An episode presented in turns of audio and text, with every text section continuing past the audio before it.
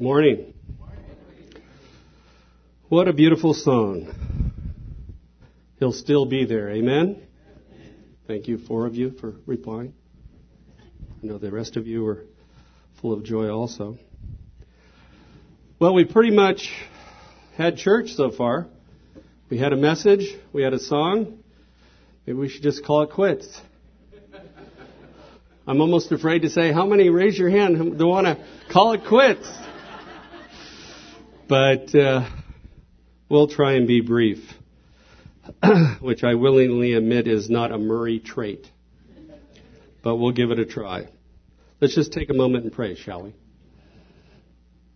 Heavenly Father, we thank you and we praise you, as always, for you and your Son, our Lord and Savior Jesus Christ, first and foremost.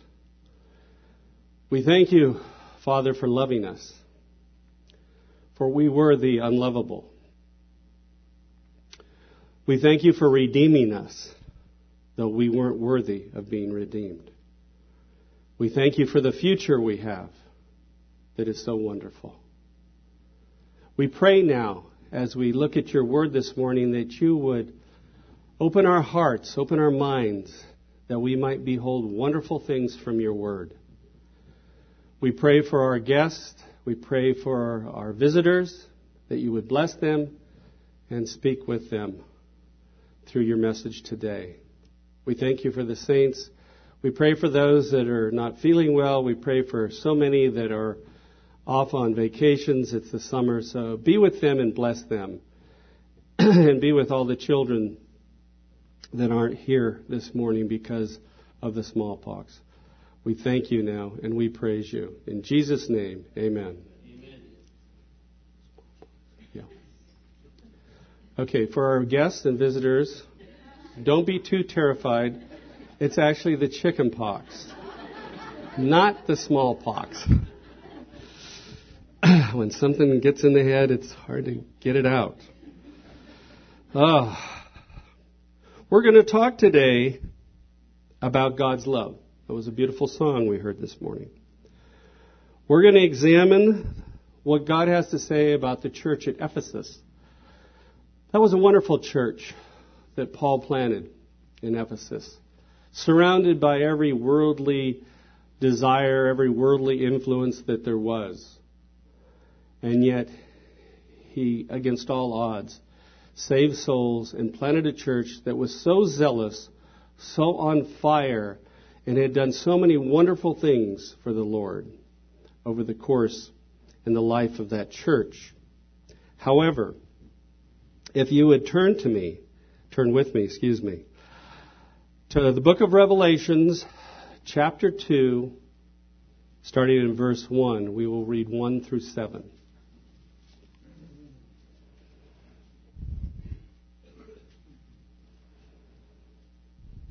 The book of Revelation, the last book of the Bible, chapter 2, starting in verse 1. To the angel of the church in Ephesus, write. And this is the Lord instructing the angel. It is the Lord speaking at the moment. The one who holds the seven stars in his right hand, the one who walks among the seven golden lampstands, says this to the church at Ephesus. I know your deeds and your toil and your perseverance, and that you cannot tolerate evil men. And you put to the test those who call themselves apostles and are not. And you found them to be false. And you have perseverance and have endured for my name's sake and have not grown weary. But this I have against you, that you have left your first love. Therefore remember from where you have fallen and repent and do the deeds you did at first, or else I am coming to you and will remove your lampstand out of its place unless you repent. Yet this is, this you have that you hate the deeds of the Nicolaitans, which I also hate. He who has an ear, let him hear what the Spirit says to the churches. To him who overcomes, I will grant to eat of the tree of life, which is in the paradise of God. They lost their first love. How can this happen? How can a church that was so influenced by their Lord, that had done so much, have this happen to them? We're going to take a look this morning. And as always, when we read the Bible, we read it to hear what's going on in those times, but also for our own good, for the purpose to edify us, encourage us, correctify us as necessary. How can we experience the first love as God called it? First, we must truly come to Christ. We must realize we're sinners. We must truly be brokenhearted about our sinful life. We must have genuine remorse and want forgiveness and are willing to repent from our sins. So many are not. So many find those two statements offensive in the world. We must believe that salvation is only through Jesus Christ. And His shed blood on the cross plus nothing. This is very important. His atoning work at Calvary was enough, is enough. Nothing can alter that. Nothing can help that. Nothing that we do can influence that. Ephesians chapter 2 verses 8 and 9.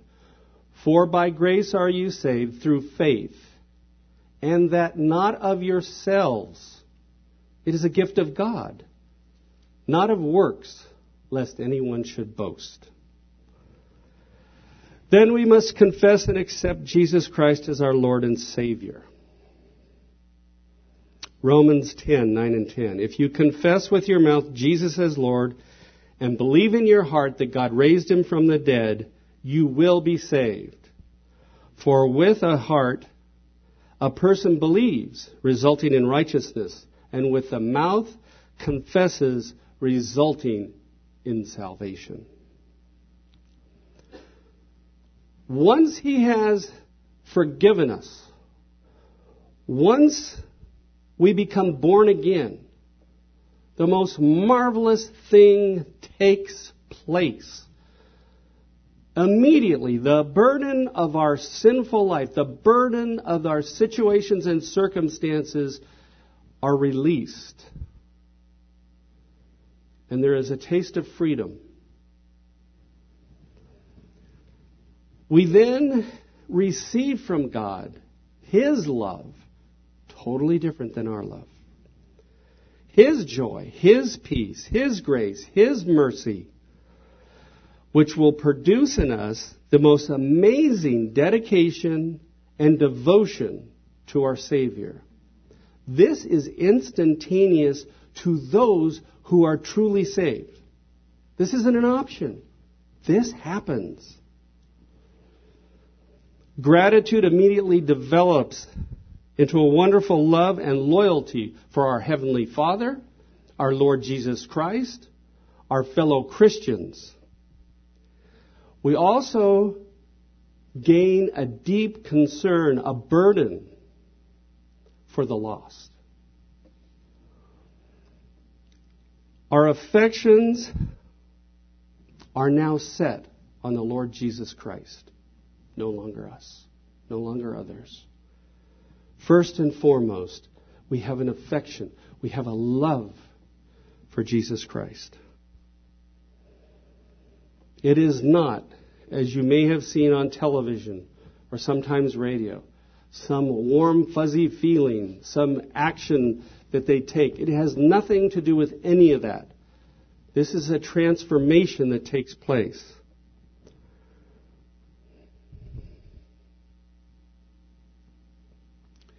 Gratitude. It may be something we never discovered or experienced before, but now we have it. We have gratitude. Remember again the church at Ephesus when they first started. They had these things. They had them. They had that first love.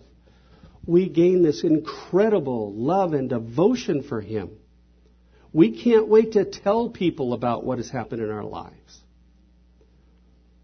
We all of a sudden have a concern for not only our friends and family and neighbors, we amazingly have a burden for the unlovable. Those who are so hard to love, and yet we have a burden for them. You might ask yourself, why is this first love so important? Why is it so necessary? Because if a person is in church and has not experienced this first love in their life, then they are simply not born again. There's no two ways about it. They're not born again. Again, it's not a warm, fuzzy feeling. Our spirit and His spirit become one. The Holy Spirit now indwells us. The unsaved, however, they still want to be in charge. They're still in control. They want to be the captain of their ship. And they're far from surrendering their lives to Jesus Christ.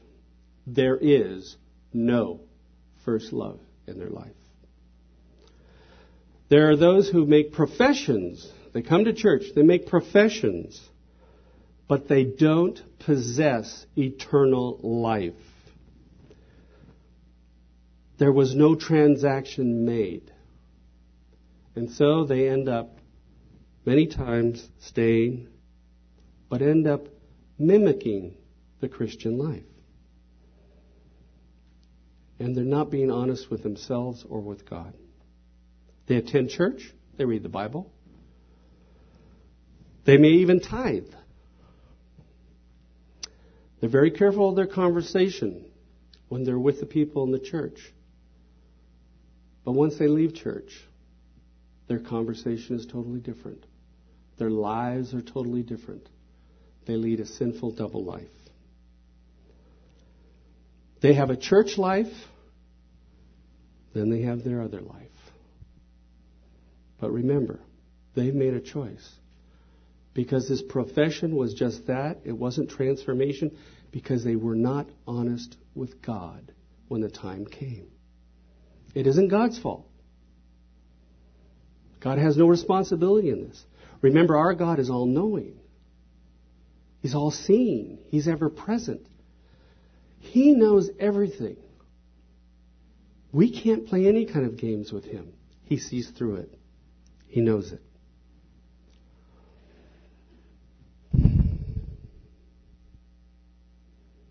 How do we as Christians end up li- leaving our first love. How does that happen? How to, at one moment, we're having a joyful, thankful relationship with our Lord and Savior, and then how all of a sudden do we drift? Our heart becomes cold. Only one reason. It's not even negotiable. Only one reason sin. Sin is the culprit. We're at fault. But remember, we're talking Christians here now. We're not talking the unsaved. We're dealing with our believers. Something or someone has superseded in our life our Lord and Savior Jesus Christ. There has become a sinful act on our part in our life.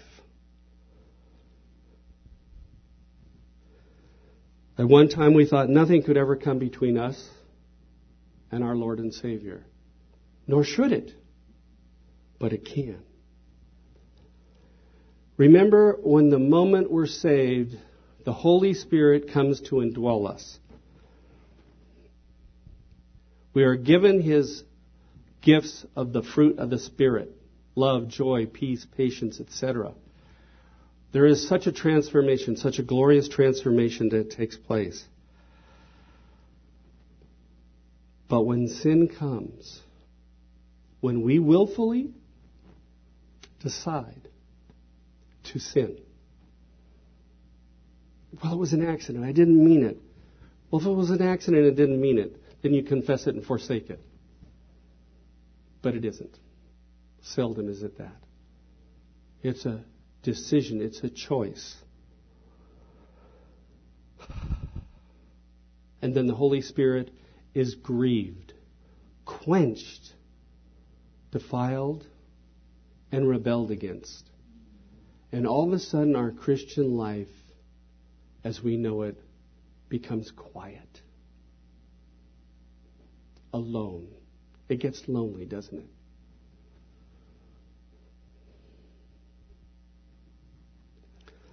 But praise be to God that God will act against his children that rebel against him. Oh, he'll give us our will, but things won't go well. Life is not good when the Christian slips away from his Savior and Lord. Life isn't good at all. God will act.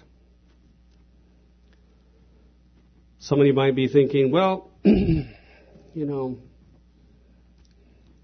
it's kind of a gray area sin.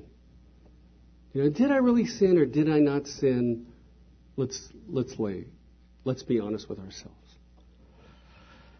There are the obvious sins we all know pride, lovers of self, arrogant, boastful, lying, unholy, lustful, immoral behavior in mind and deed. And in today's world, the world preaches if it's in your mind, it's okay. If you're a married person, it's just okay anything in the mind. In fact, half of the, the world is preaching go all the way. It's nothing but sin. We can be without self control, jealous, stealing, hatred, anger, bitterness, unloving, unwilling to forgive, which is such hypocrisy when the perfect, pure, holy God forgave us. Exactly who are we not to forgive others? It's the height of hypocrisy. Covetousness and idolatry. What is that? That's telling God, I want what he or she has. I want that, and I want that, and I want that. In other words, God, I'm not content. I'm not thankful for what you have given me. That's what it is. You say, well, that really wasn't my intent. That's what it is. You're telling God what He gives us is not good enough. Some of the less obvious sins that can happen. Ambition. Ambition can be okay. But ambition can also be out of control. All of these things can be out of control. Acquiring of wealth. I have seen more than once Christians acquire wealth they not only become cold, it's not the wealth, it's the pride in their life, and they get arrogant. From what? They become ungrateful. They become cold towards the things of God. Prayer, not so much. Reading of His Word, nah, here and there. You know, you could be, and, and, the, and the carnal Christians love this word. They love to throw this out there. You're being legalistic. They don't get it because they're having to work to read their Bible, to pray.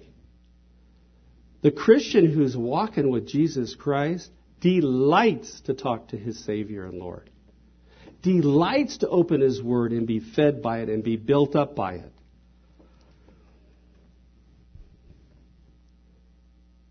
The church meetings become secondary to other things on a consistent basis. Fellow believers, they're okay. The devil would have us believe the world offers more than God does. It's buying into the devil's package. We can become in a state of denial about our conduct. In 1 John 1 8, it says, If we say that we have no sin, we are deceiving ourselves, and the truth is not in us.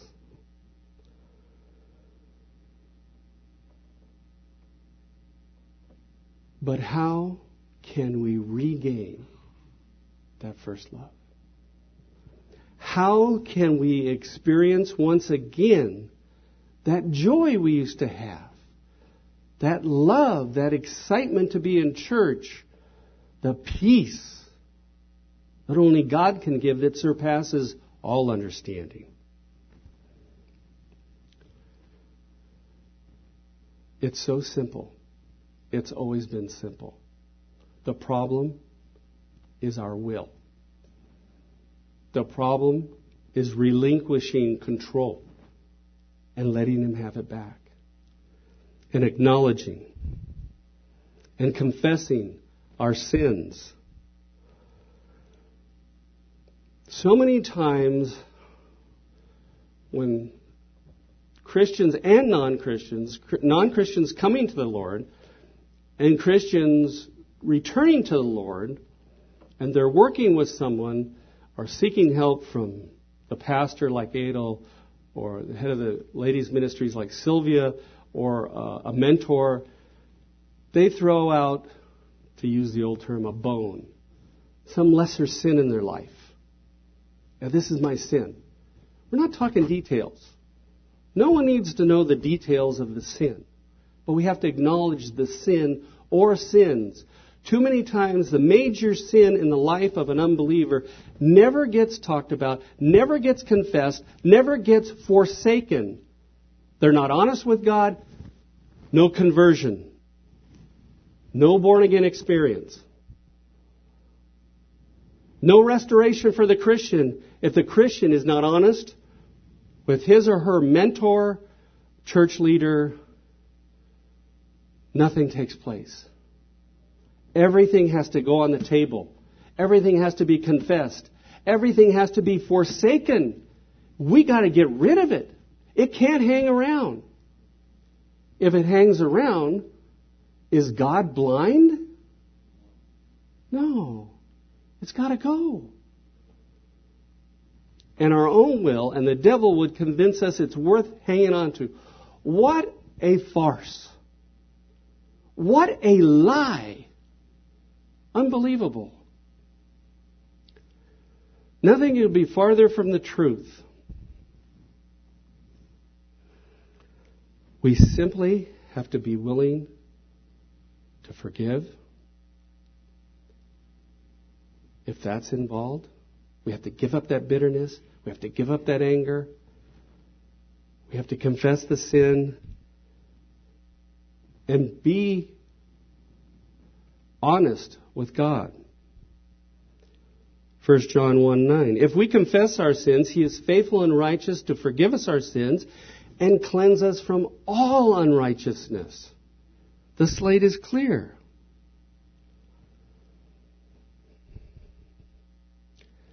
God desires fellowship with us. God desires to give us the best. He says, I came that they might have life and have it abundantly. That's what He wants for us. Only one thing interferes with that. Moi. He loves us. He wants to bless us. With your eyes closed and your heads bowed, I want to read one more scripture to you, and then we'll end in prayer. It's in Hebrews 10:22 through 25. Let us draw near with a sincere heart, with full assurance of faith, having our hearts sprinkled clean from an evil conscience and our bodies washed with pure water. Let us hold fast to the confession of our hope without wavering. For he who promised is faithful. And let us consider how to stimulate one another to love and good deeds, not forsaking our own assembling together, as is the habit of some, but encouraging one another, and all the more as you see the day draw near.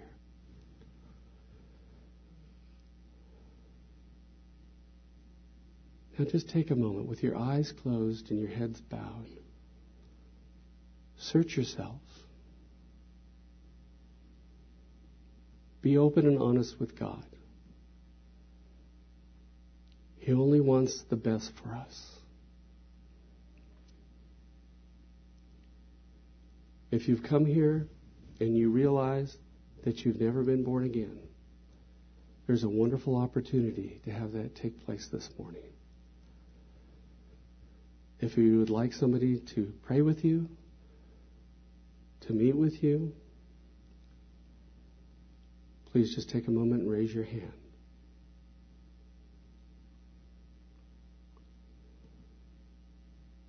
For the Christians this morning, if you realize you're not where you should be in your relationship with Him, and you want help, you want to return to Him, and you would like me to pray for you, just take a moment and raise your hand. Amen. Amen. Amen. Amen. Amen. He has nothing but the best plan for us. There's nothing He doesn't want to give us, to bless us here, to be able to use us to reach the lost. Is there anybody else? Amen. Heavenly Father, we thank you and we praise you that you are such a great God, that you are such a loving Father. We thank you again, Lord Jesus, for redeeming us, for setting us free from our sins. Visit with those who have acknowledged this morning the need to grow closer again with you to go back to that first love from whence they left. And bless each and every one. And we thank you now. In your most precious name, Lord Jesus.